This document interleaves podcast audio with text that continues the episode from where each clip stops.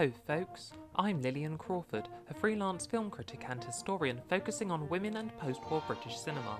Welcome to the second season of the Listen to Lillian podcast, part of an ongoing blog I've recently set up on Substack to develop my research on my own terms. Simply go to listen to lillian dot substack dot com to subscribe for a bumper crop of reviews, essays and feature articles. Each episode I invite my guests to select a British film to discuss, from the silent era to recent releases. All I ask is they pick a film they think is particularly interesting in its representation of female characters or its approach to queer subject matter. For this episode I've invited my friend, poet and critic Madeleine Pulman-Jones to join me for a chat. She's chosen two films, Derek Jarman's Caravaggio and Sally Potter's Orlando. Here are trailers for both films.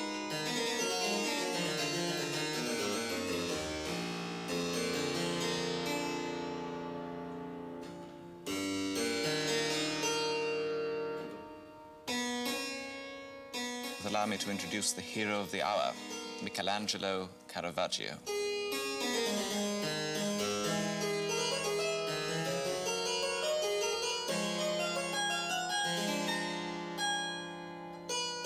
Ranuccio! Kill her, you're blind. I did it for you.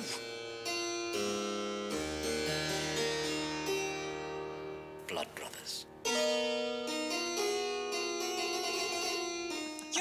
With him. With his money. You're in love with him.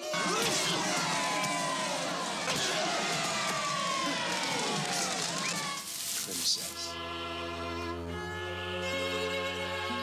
What more do you want? Much more than you can imagine.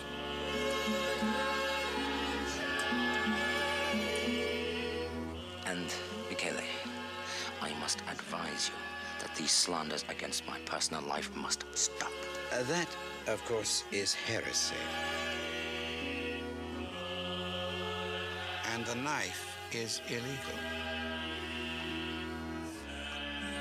God curse you!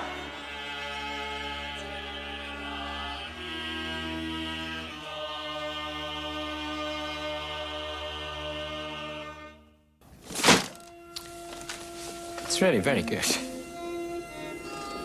I think it'll sell. By the way, how long did this draft take you? There can be no doubt about his sex, despite the feminine appearance that every young man of the time aspires to. Do not fade, Orlando. Do not grow old. Sasha, I cannot think of a life without you. I see. You're here as a casualty of love. To me, you were and always will be, whether male or female. The pink, the pearl, and the perfection of your sex. You can see for yourself what I was. No difference at all. Here I am again.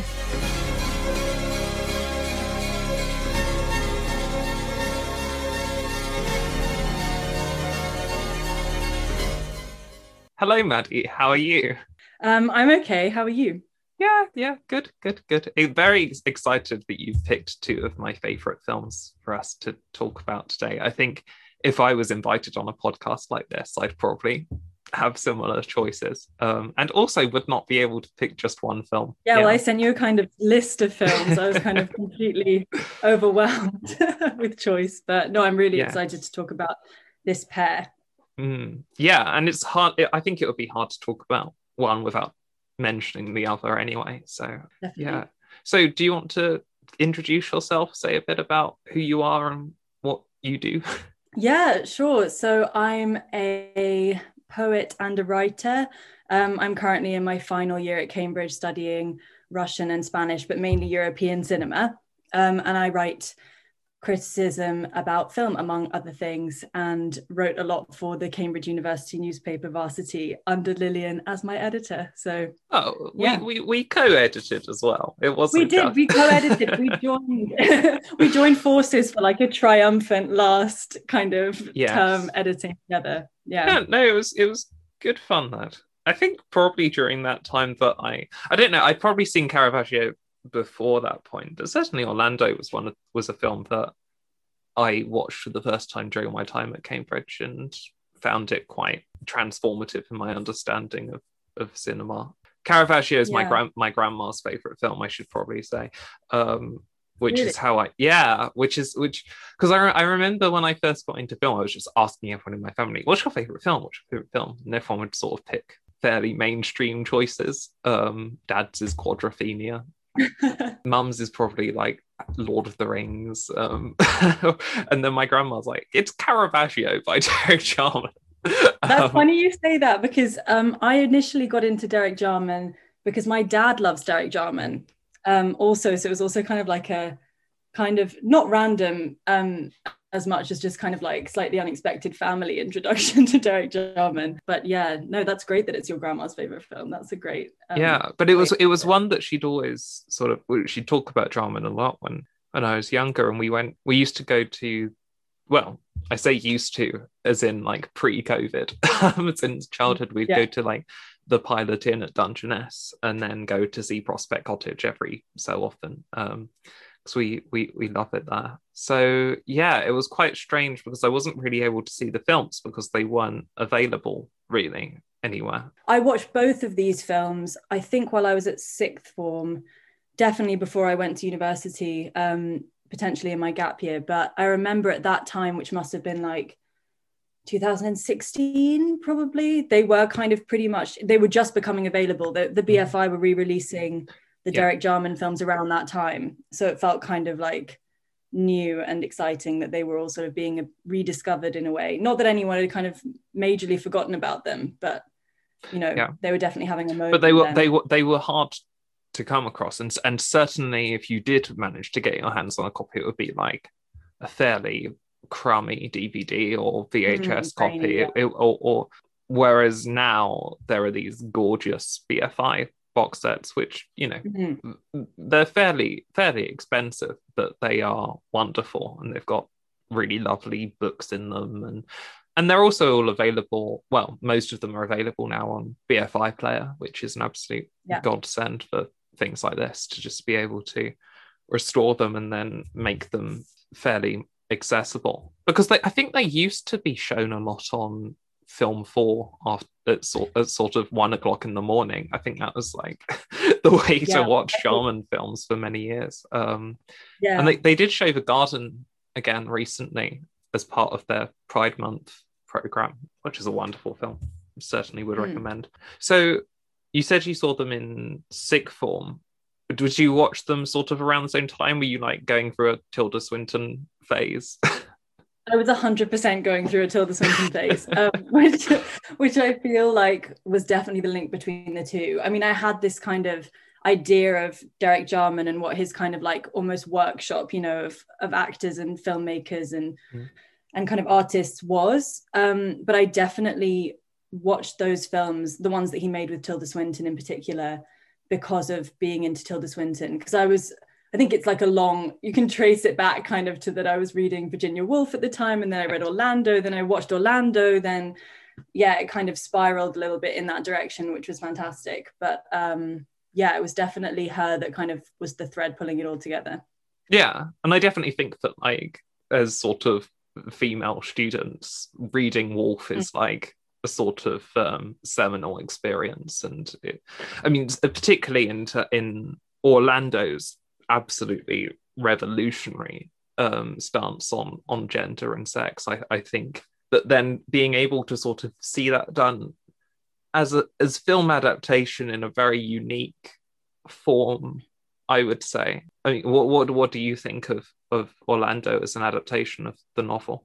Um, I think it's a really great adaptation of the novel. I think. I mean, I like have thought a lot about. Um, adaptations in general, because I'm, I mean, working in foreign languages as well, um, I'm always thinking about kind of translation and adaptation and like the way it all kind of works. Like that's a kind of constant, um, yeah, not worry, but yeah, difficulty, I guess, that I'm kind of thinking about. And I've thought about it a lot with that adaptation of Orlando, because I mean, in some ways it's very far, it's very far from the novel, but I think it really captures that fluidity, which is just so kind of revelatory, like you were saying. I mean, I remember watching that and, well, Tilda Swinton in that and in Caravaggio, and just being like, wow, it just opened up such a huge kind of, um, yeah, just like way of being, not even kind of way of making cinema. Um, yeah, really wonderful. But I think it's a good adaptation. I mean, how do you feel about it? Yeah, I I, I agree. I mean, I, I have always been off the stance that if you're going to do a film version of a book, then it has to do something different to what the book was doing. Otherwise, there's no point to it. And I think that's what sort of most conventional period dramas and adaptations do, just sort of vaguely stick to the book and don't do anything original with it. I think that what Potter does in this film is that she uses cinematic and visual language and grammar and the subtlety that that can allow, which you can't necessarily get in a novel, um, in a really innovative way. And the way that what's so central to that, and what we'll probably talk about quite a lot, is sort of is is Tilda Swinton's appearance and her performance, and the way that she conveys in a very fluid manner the dif- the dis- subtle distinctions between maleness and femaleness, and and how that gender as performance in a sort of, you know, yeah. this is this is this is what nineteen ninety-two, so it's two years after Judith Butler's Gender Troubles being published, and yeah. and these ideas are very much sort of in the in the zeitgeist of the early nineties, and I and I think that perhaps that's why an adaptation of Orlando feels so relevant at this point. I, I watched an interview with um, it was it was like a kind of panel with Judith Butler and Maggie Nelson recently. Mm. Um, where she was telling this anecdote about um, being at a hotel and um, someone in the hotel sort of coming into the room um, she was staying in and sort of being unable to, kind of stressing out so much about not working out whether to call Judith Butler Miss or Mister or kind of Sir, or like, and having this kind of extreme moment of anxiety, and that she just kind of watched this happen and was just sort of like, this is ridiculous. All you're trying to do is clean my room. Why do we need to get in? This is so, you know, kind mm. of proved everything that she had been writing about in Gender Trouble and all over her work. But um, I was thinking about it when I watched Orlando, because there's that moment when the officials like come to her house after she's she's a woman at this point and is sort of like in danger of losing all of her property. And the official's like, um, I have something to tell you, sort of like, madam or something, kind of yeah, like does yeah. this huge thing. It's like so it's so in dialogue with that whole sort of like way of thinking, I think, like mm. you were saying, for sure. Yeah, and I think and that's certainly something that Tilda Swinton is is is not someone who would take offense at that or even be particularly bothered about it. I mean, I don't I don't know what pronouns she she is sort of said that she uses, but certainly I think I think that she'd probably be, invite any, um, and and her performances almost defy that sort of categorization. Um, I mean, there, there there are two sort of key interviews where she's where she's been asked about that, um, and the latest one this year in Vogue, where she says that um, she'd sort of define her gender as as, as queer, and um, and uh, earlier she sort of there's an earlier one from two thousand nine where she says, I'm probably a woman. I don't know if I could ever really say that I was a girl. I was kind of a boy for a long time. I don't know, who knows, it changes. And that's just a wonderful approach to yeah. I, I mean, because that's what we see in her roles, in her performances. It's almost sort of, she's often described as a as a chameleon in the way that she can just sort of, if you see something like train her in Trainwreck, dreadful film, but she is completely different to anything else that she's she's ever done. She's sort of this glamorous newspaper editor in that film with a full face of makeup, and then you compare it to um, these two her performances in these two films, where it's it's so stripped back, which I think I yeah, think it really was such it was so funny to see the media around that performance in Trainwreck, because everyone was sort of like, Tilda Swinton unrecognizable, and in so many ways it was kind of the closest she's come to playing sort of like a kind of very um you know conventionally or stereotypically kind of glamorous yeah um very kind of like hyper feminine coded role. Um it was kind of fantastic. I loved that. Like, yeah, it was very, it was very much the only reason to watch that film.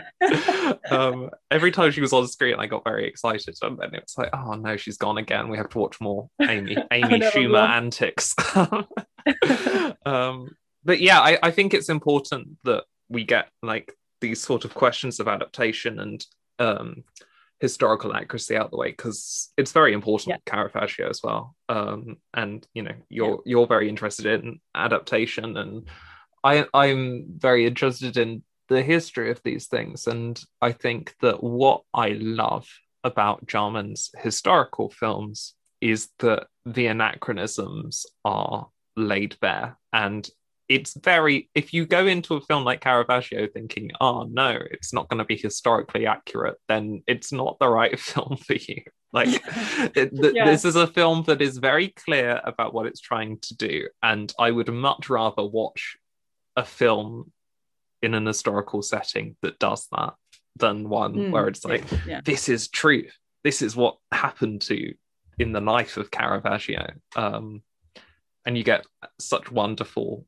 images out of that, like the critic using a typewriter in a bathtub, or yeah, I was gonna the, say. the Pope using a sort of electronic calculator and things like that, which are just so brilliant, um, and add absolutely nothing that they do to the sort of imagery and and um, and to stress the contemporary relevance of why Jarman is making a film about Caravaggio in nineteen eighty-six. Do you have yeah. thoughts on that? Yeah, I mean, I totally agree with you that I would rather see a film that, even if, I mean, obviously not every filmmaker by a long shot is going to be as kind of like playful and, you know, self-aware with that as Jarman was. But um, I think that kind of like, you get so much from that, from engaging with that difficulty rather than just kind of brushing over it. Because I mean, it's, you're never, when you're watching a period film, like in any kind of genre, you're never thinking, ah, this is, you know, the sixteenth century. I mean, there's always like a degree of kind of like pretending an artifice that you have to sort of like either suspend disbelief about, or you can use it. Um, mm-hmm. And I think it's fantastic. I love um, Caravaggio for that reason too. And I love the kind of, I guess it's kind of an anachronism, though it's kind of maybe just more of a kind of just element of the aesthetic of the film. But I love that it's shot in that kind of warehouse. I mean, it looks, I don't know the exact history of the um, like shooting process and everything, but I mean, it was in um, well. the Docklands of East London. They found right, a wa- yeah, they, they, they, they, they found a warehouse that, you know, this is very much not yeah. Italy. um, yeah. yeah. I mean, and yet fantastic. It feels like it's Italy.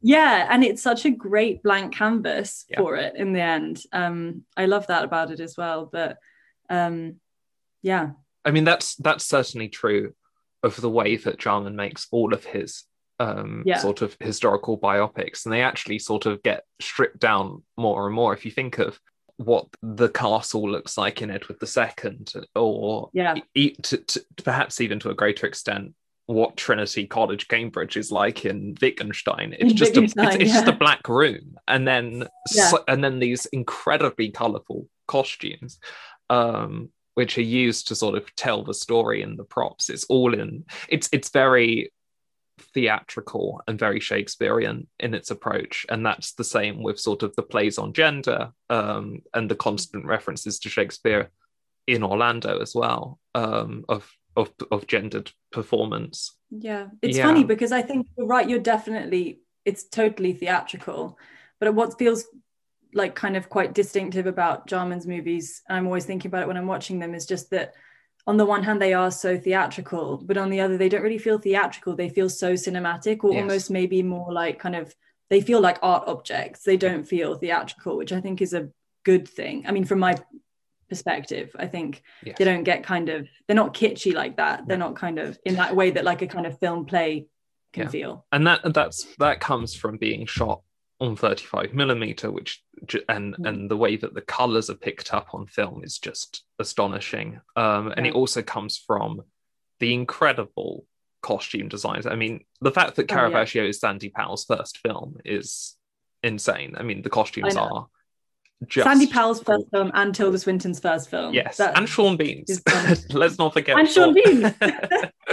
um, but yeah, no, it's it's like this is their first work, and it's just, I mean, it's sublime. Perfect. Um, yeah. And it's so painterly. I mean, if if so, if people want to sort of criticize the historic the historical basis of the film, then you know the chiaroscuro in the film and the way that the lighting is used to sort of mirror the tenebrism of, of Caravaggio's paintings is spot on. Yeah, yeah, for sure. Like, it's faithful to the to Caravaggio as an artist before it is to his kind of like, definitely, you know, historical period. And, which is, and, we, and we don't right. know that much about him, which I think is also the appeal yeah. of it. And it's it's the appeal of, you know, in in in Jarman's in Jarman's first film, Sebastian, it's the same sort of approach to to history that, well, we don't know, so why why not yeah, do it so this why not do it this way? I mean, there isn't the, the Lena, who's the the character played by um Tilda, is is is mentioned in the court record in in sixteen oh five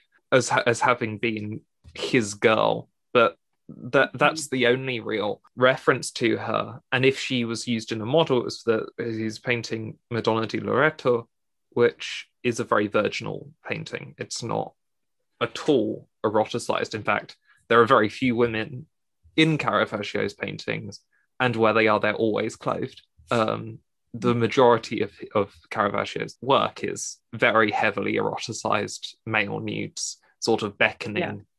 the viewer through fruit or wine or the cupids, that things like um yeah, Amor Vincitornia yeah. exactly is where it, where it's it's it's sort of beckoning in to to lust the male body, um which is, you know, for for an artist like Derek Jarman in the eighties, that is that is going to appeal um as a as a as yeah. I mean, on multiple levels, but certainly as a, as an artist to sort of emulate that. And also there's an appeal of the mystery surrounding that sexuality and around those identities, I think, which he communicates very effectively in the film, mm. particularly within the persona and character of Lena, um, which yeah. is just embodied by Tilda Swinton. I mean, no one else could play this part, I don't think. Yeah. I mean, there's essentially um, nothing really like to go on. Even in, I mean, like you were saying, historically, there's nothing to go on, but even in what there is of the kind of script for the film, it's it's quite like a kind of bare, bare bones kind of situation. And she fleshes it out so believably and so kind of like, it's also kind of slippery, but in such a wonderful way. Like, you kind of just don't know at any point really, you know, what's going to happen, who she's in love with, what's happening in the kind of like love triangle. The whole thing is just so kind of like well captured. And yeah, I think you're right. I mean, it's such a typically Tilda Swinton performance in like the best way. What I think this film does is, I mean, it sort of sets up Swinton as one of Caravaggio's muses, but it's also the establishment of her yeah. as Jarman's muse.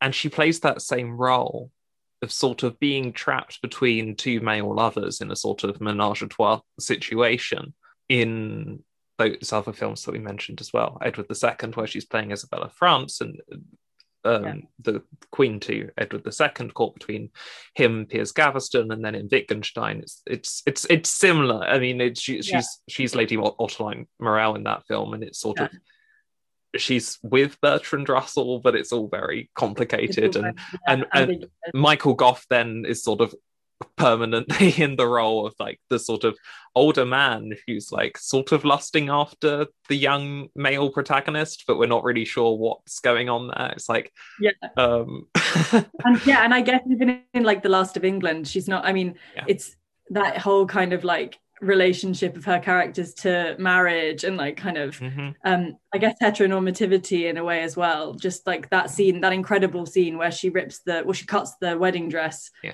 um up and kind of eats it, you know, by the pond with the swans and the fire. I mean yeah, yeah it's yeah throughout the movie, so that's such a big part of mm. who she kind of the, the role she plays in the Jarman universe, I guess. Yeah.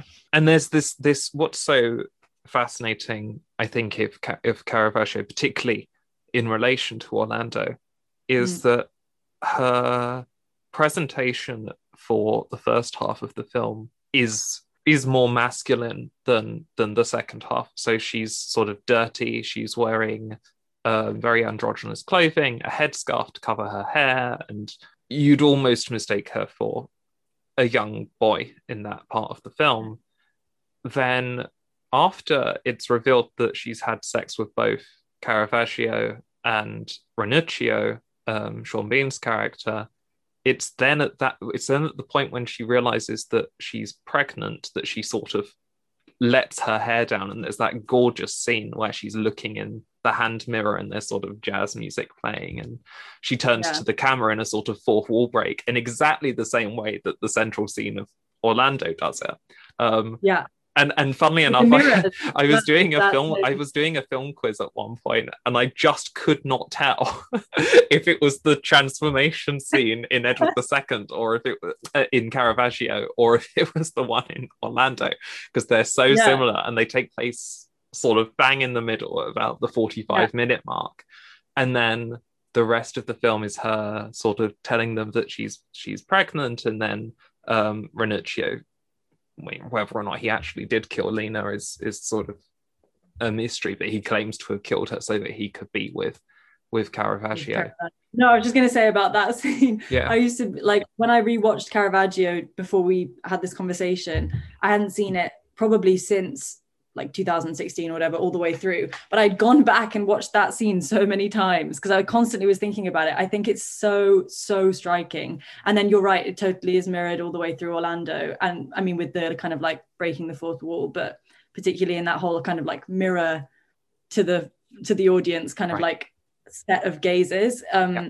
And it's so, it's so distinctive. I can't think of really another example of that kind of like, I something that's carried through like that, but also just a, a moment. Really yeah. like that in a debut film for, for a performer. It's so yeah. yeah.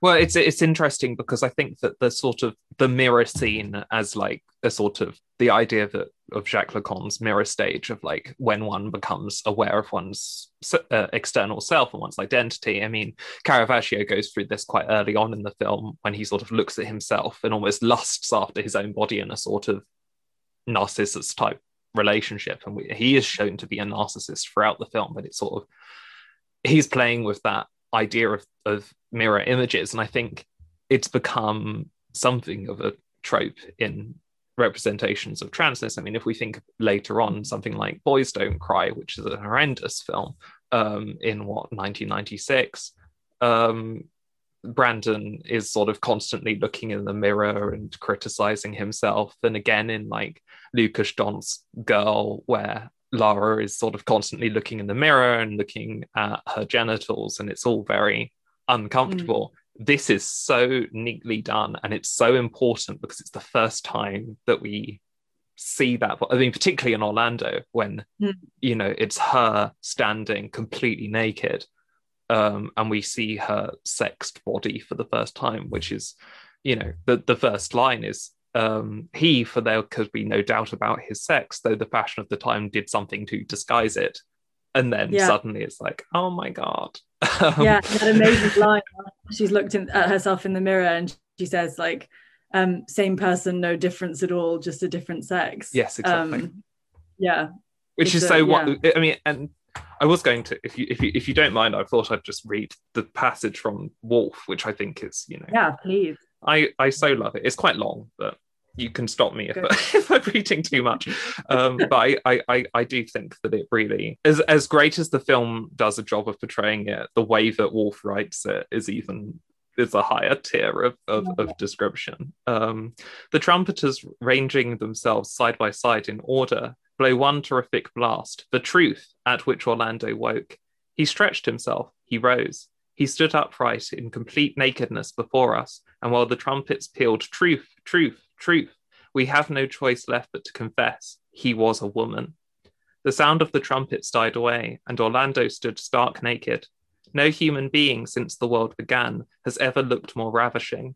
His form combined in one the strength of a man and a woman's grace. As he stood there, the silver trumpets prolonged their note, as if reluctant to leave the lovely sight which their blast had called forth. And chastity, purity, and modesty, inspired no doubt by curiosity, peeped in at the door and threw a garment like a towel at the naked form which, unfortunately, fell short by several inches. Orlando looked himself up and down in a long looking-glass, without showing any signs of discomposure, and went, presumably, to his bath. We may take advantage of this pause in the narrative to make certain statements. Orlando had become a woman, there is no denying it, but in every other respect, Orlando remained precisely as he had been. The change of sex, though it altered their future, did nothing whatever to alter their identity. Their faces remained, as their portraits prove, practically the same. His memory, but in future we must, for convention's sake, say her for his and she for he. Her memory then went back through all the events of her past life without encountering any obstacle. Some slight haziness there may have been, as if a few dark drops had fallen into the clear pool of memory. Certain things had become a little dimmed, but that was all. The change seemed to have been accomplished painlessly and completely, and in such a way that Orlando herself showed no surprise at it. Many people taking in this into account and holding that such a change of sex is against nature have been at great pains to prove, one, that Orlando had always been a woman, two, that Orlando is at this moment a man. Let biologists and psychologists determine. It is enough for us to state the simple fact. Orlando was a man till the age of thirty, when he became a woman and has remained so ever since. But let other pens treat of sex and sexuality. We quit such odious subjects as soon as we can. And then it's just left, like for the rest of the book. It just, yeah, that's wonderful. The last I'm word. Glad you read that. Yeah. Yeah, so, sorry it's quite long. no, no, I love, I mean, it's, it's, it's just one of my favourite passages in all of literature, because it just...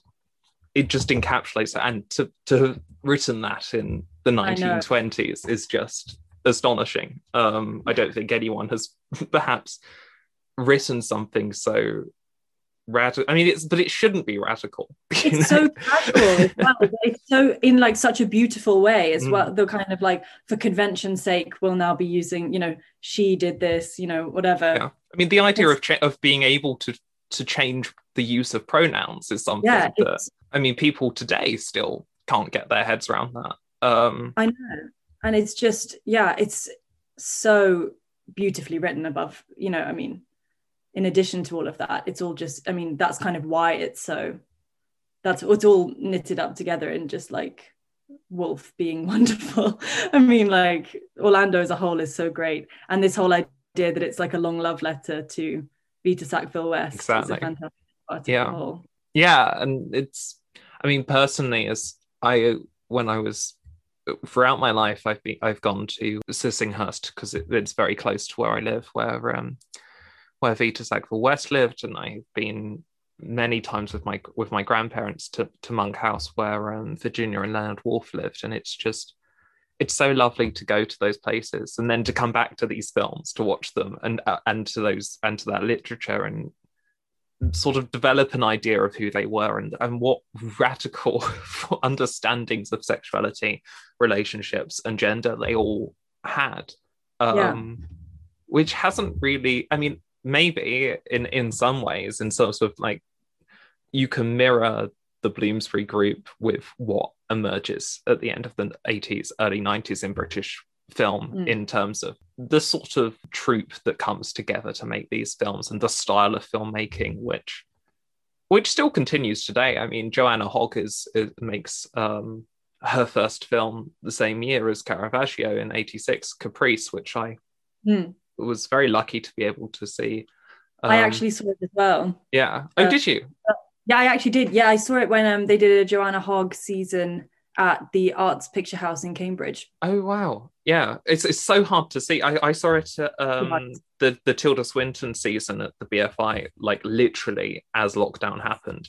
Uh, mm. Bizarrely, Tilda Swinton and Joanna Hogg are, the lo- are two of the last people I saw before going into lockdown, because um, I, I went, we went to see um, went to see Caprice and um, John Mabry's Man to Man. Oh my gosh, that's so hard to see. How was that? Awful, absolutely dreadful. Really? Um, I'll come back to that in a minute.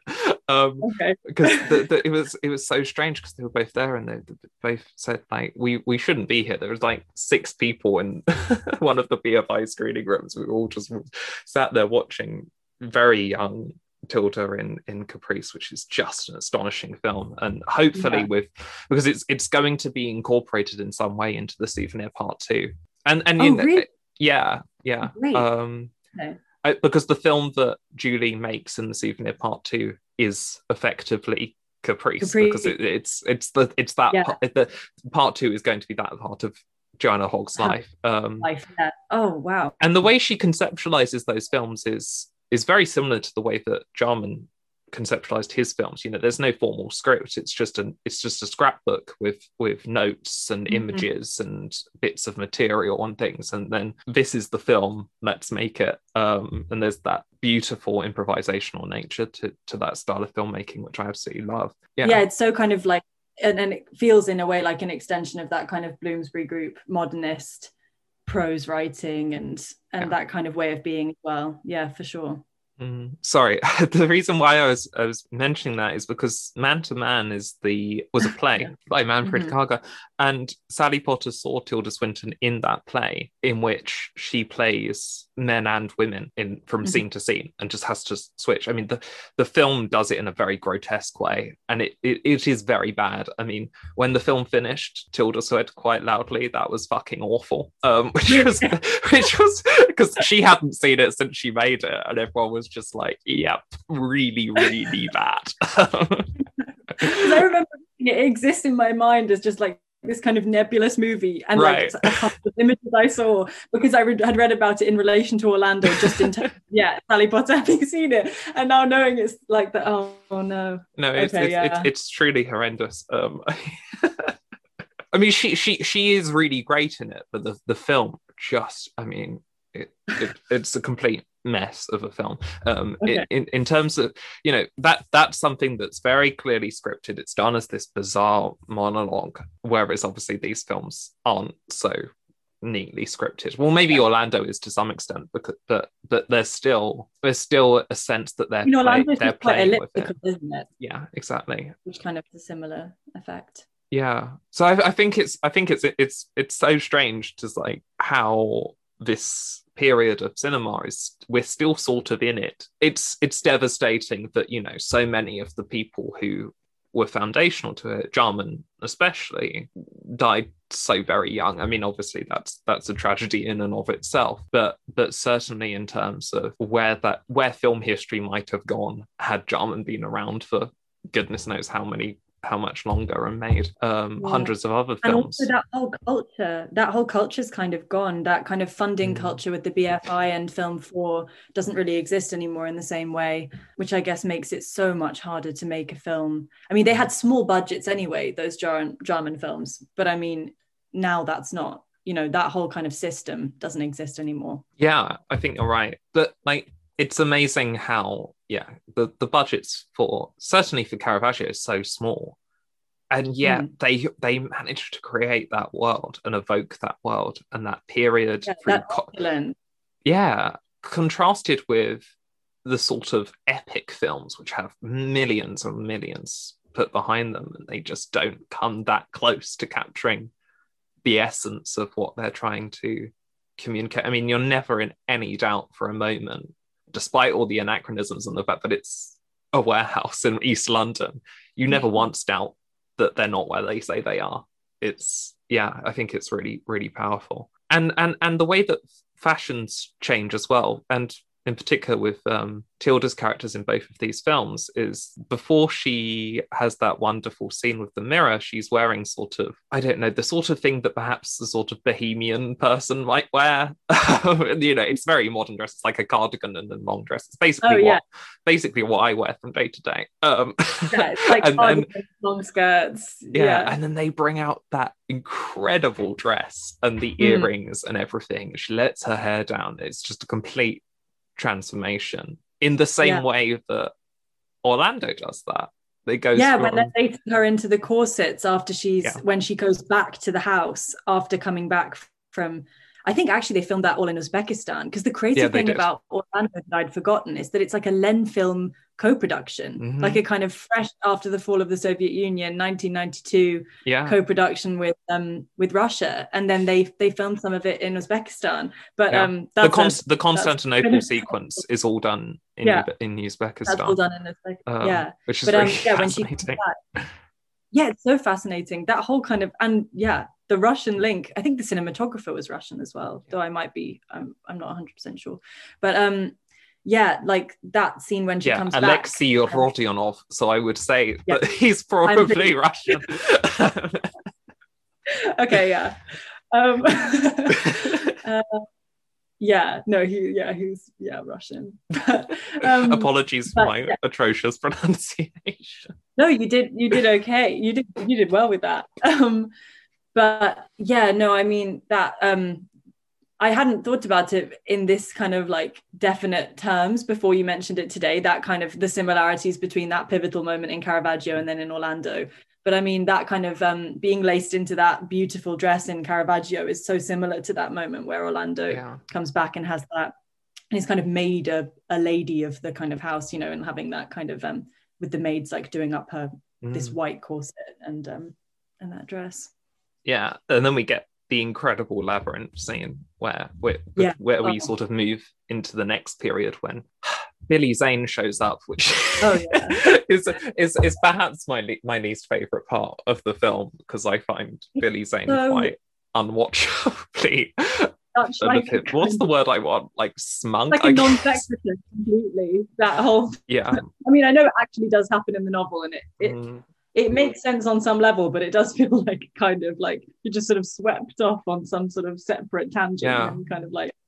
But it's, yeah. I mean, but the transformation in, in, in the way that she's dressed and the periods in that scene where she's running, as she's sort of mm. escaping the slimy man who wants to marry her, and she she just sort of gets out of there. I don't know if you you knew this. Um, I was just, because when I was doing some reading beforehand, that that scene was supposed to be the theme of the Met Gala last year. I did. I was reading yeah. this too when I was um, when I was doing some reading as well. That would have been, and after Notes on Camp as well. Was yeah, that, was exactly. Notes on, Notes on Camp been, was yeah, like twenty nineteen, I think. twenty nineteen. So it would have been two years in a row of um of amazing queer themes for the Met yeah. Gala. Um, yeah, um, yeah, wow. they because they were calling it About Time. So it would be fascinating to see like where those designers took that theme and sort of developed yeah. on it. And I mean, because some of the ho- hopefully they'll use that. Why? I mean, it's such a great idea for a theme. Hopefully they'll do it again. I don't oh, know if yeah. they've announced what the next one will be. I guess they probably haven't announced when the next one will be, because they be. do not I know. I hope they do.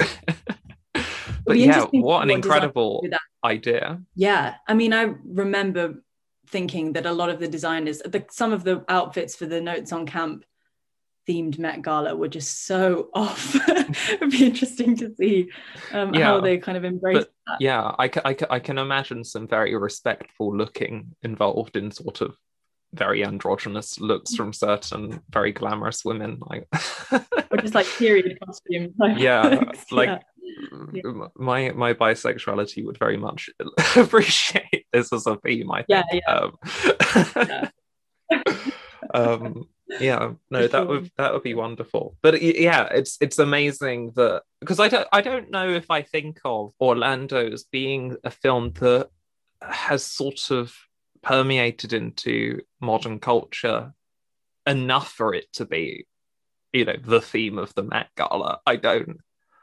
Mm. I think maybe Cara- yeah. maybe to some extent Caravaggio is, because I think that Jarman's films, even though they haven't perhaps been as successful as some other films, they're still sort of, you know, they always get mentioned in best of lists and the canon of British cinema, whereas Orlando doesn't. I don't know, maybe maybe I have a wrong perception. I'm not sure. I think, no, I think you're right. I think it's two different kinds of like canonization, mm. those two movies. I think you're so right, like the Derek Jarman films and Caravaggio in particular, I think primarily as well because it's one of the more accessible of the Derek Jarman films. Yes. It's so often, you know, cited as being this kind of like um, pinnacle of British art film in a very kind of specific, um, I don't know, generic category, whereas Orlando maybe has had less kind of like, um, this is just my impression, but kind of less sort of um, film studies-y type kind of praise. Right. Um, in that way, but it's kind of been canonized kind of like as a cult movie, maybe a bit mm. more than Caravaggio has, right. just in the mainstream. Yeah. Like more people know about Orlando, I think. In, I also I also think yeah, it's, it's it's something to do with the fact that Sally Potter's had a very different career since she made Orlando. Mm. Um, and every yeah. time I every time I watch a new Sally Potter film, and I hate it because Yeah, I don't know what she does, because she's she's made a series of, of like really Ginger quite Rosa. awful film, um, as yeah. is um, The Party, which is just atrocious. It's it's one of the worst films I've seen ever. Um, and Roads Not Taken, which was like her film that came out last year, just went by without anyone actually really seeing it, and every review said it wasn't worth entertaining. So I think I think it's like every time I see one of those films now, it's like, wait, did I did I did I mistake something? Is there is there a lack of craft in Orlando? It's like, no, no, no, she was she was genuinely very good. I don't know why she's sort of gone away from that. She's gone, she's turned away from that sort of lavish, very nuanced film style of filmmaking to something very populist and something very appealing to a certain picture house audience on a, a Friday evening, like red glass of red wine in hand. Let's let's have a chortle about New Labour or yeah.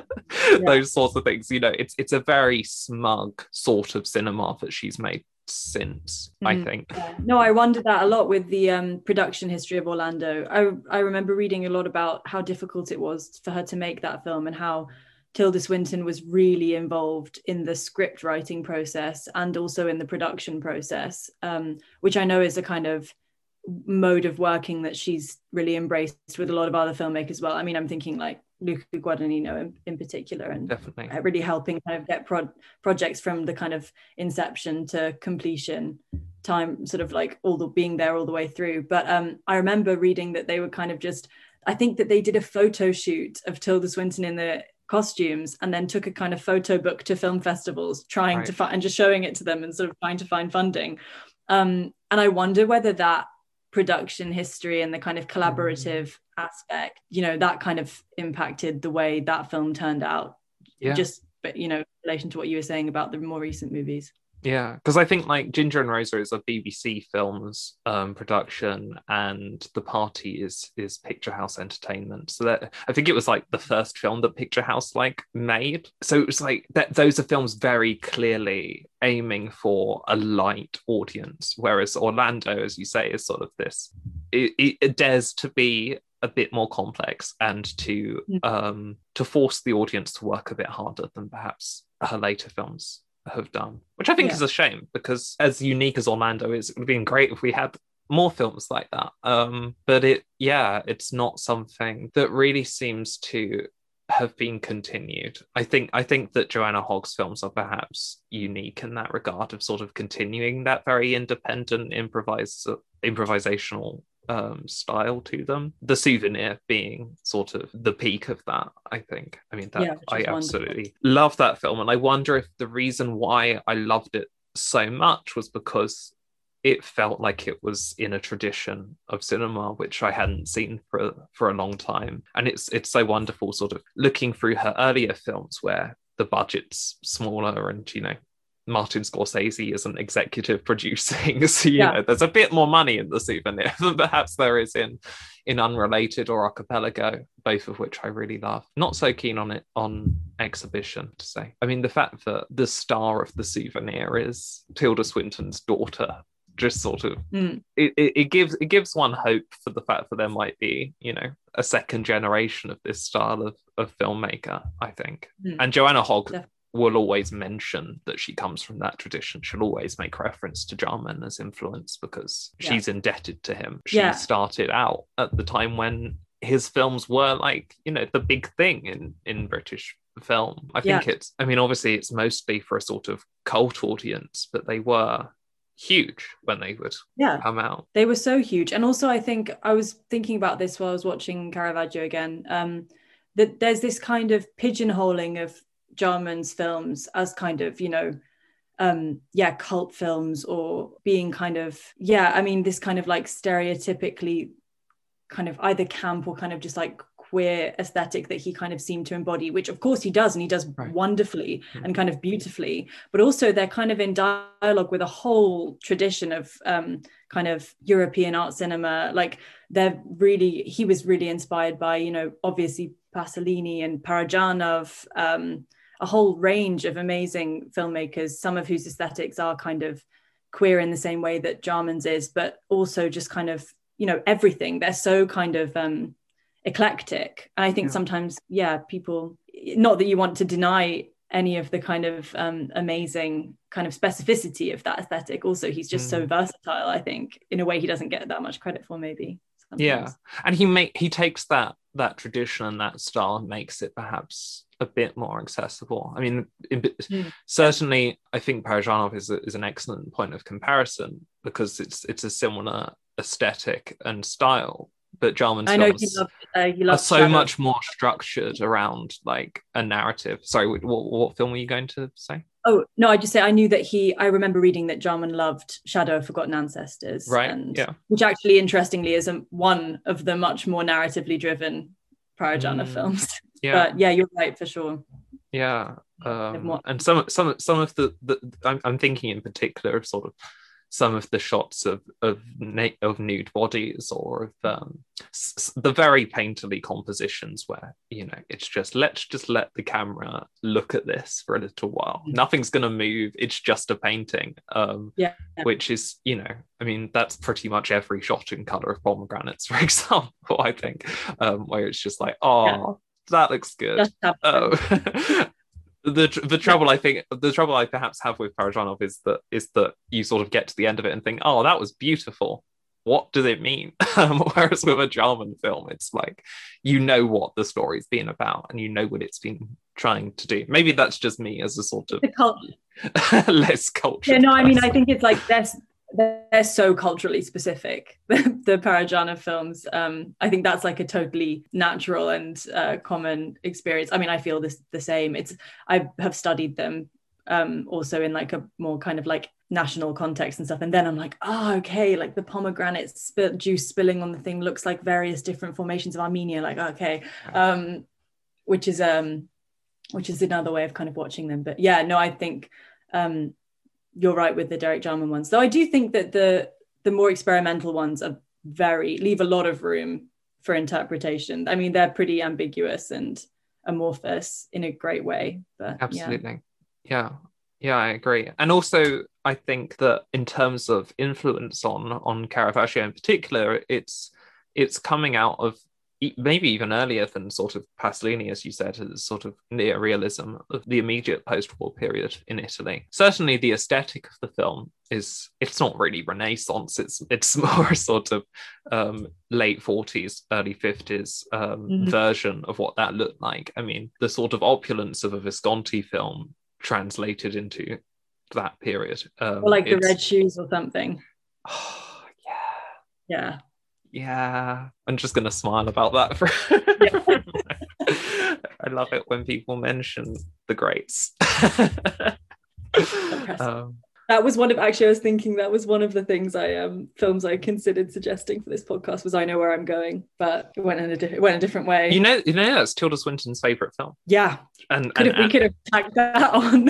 yeah. yeah, I mean, I mean, I Know Where I'm Going is so fascinating for so many reasons. I love that film. It's just a gorgeous film. Oh. That was like my parents' favourite film, and I watched it a lot when I was young, and then mm. came back to it again, you know, within the last few years, and I just, every time I watch it, could watch it endlessly. Yeah, I wonder why it's her favourite. I I always find that surprising when I, when I see that she just absolutely adores it, because it's so different to the films that she's made. I mean, there's the Scottish link.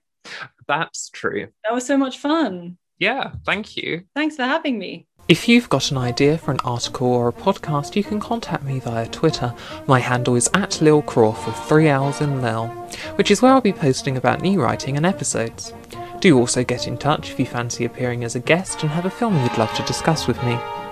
The Listen to Lillian podcast is available via the blog and all the usual channels, including Spotify, Google and Apple Podcasts, so don't forget to subscribe so you don't miss an episode. All that remains for me to say is thank you for listening and toodle pip!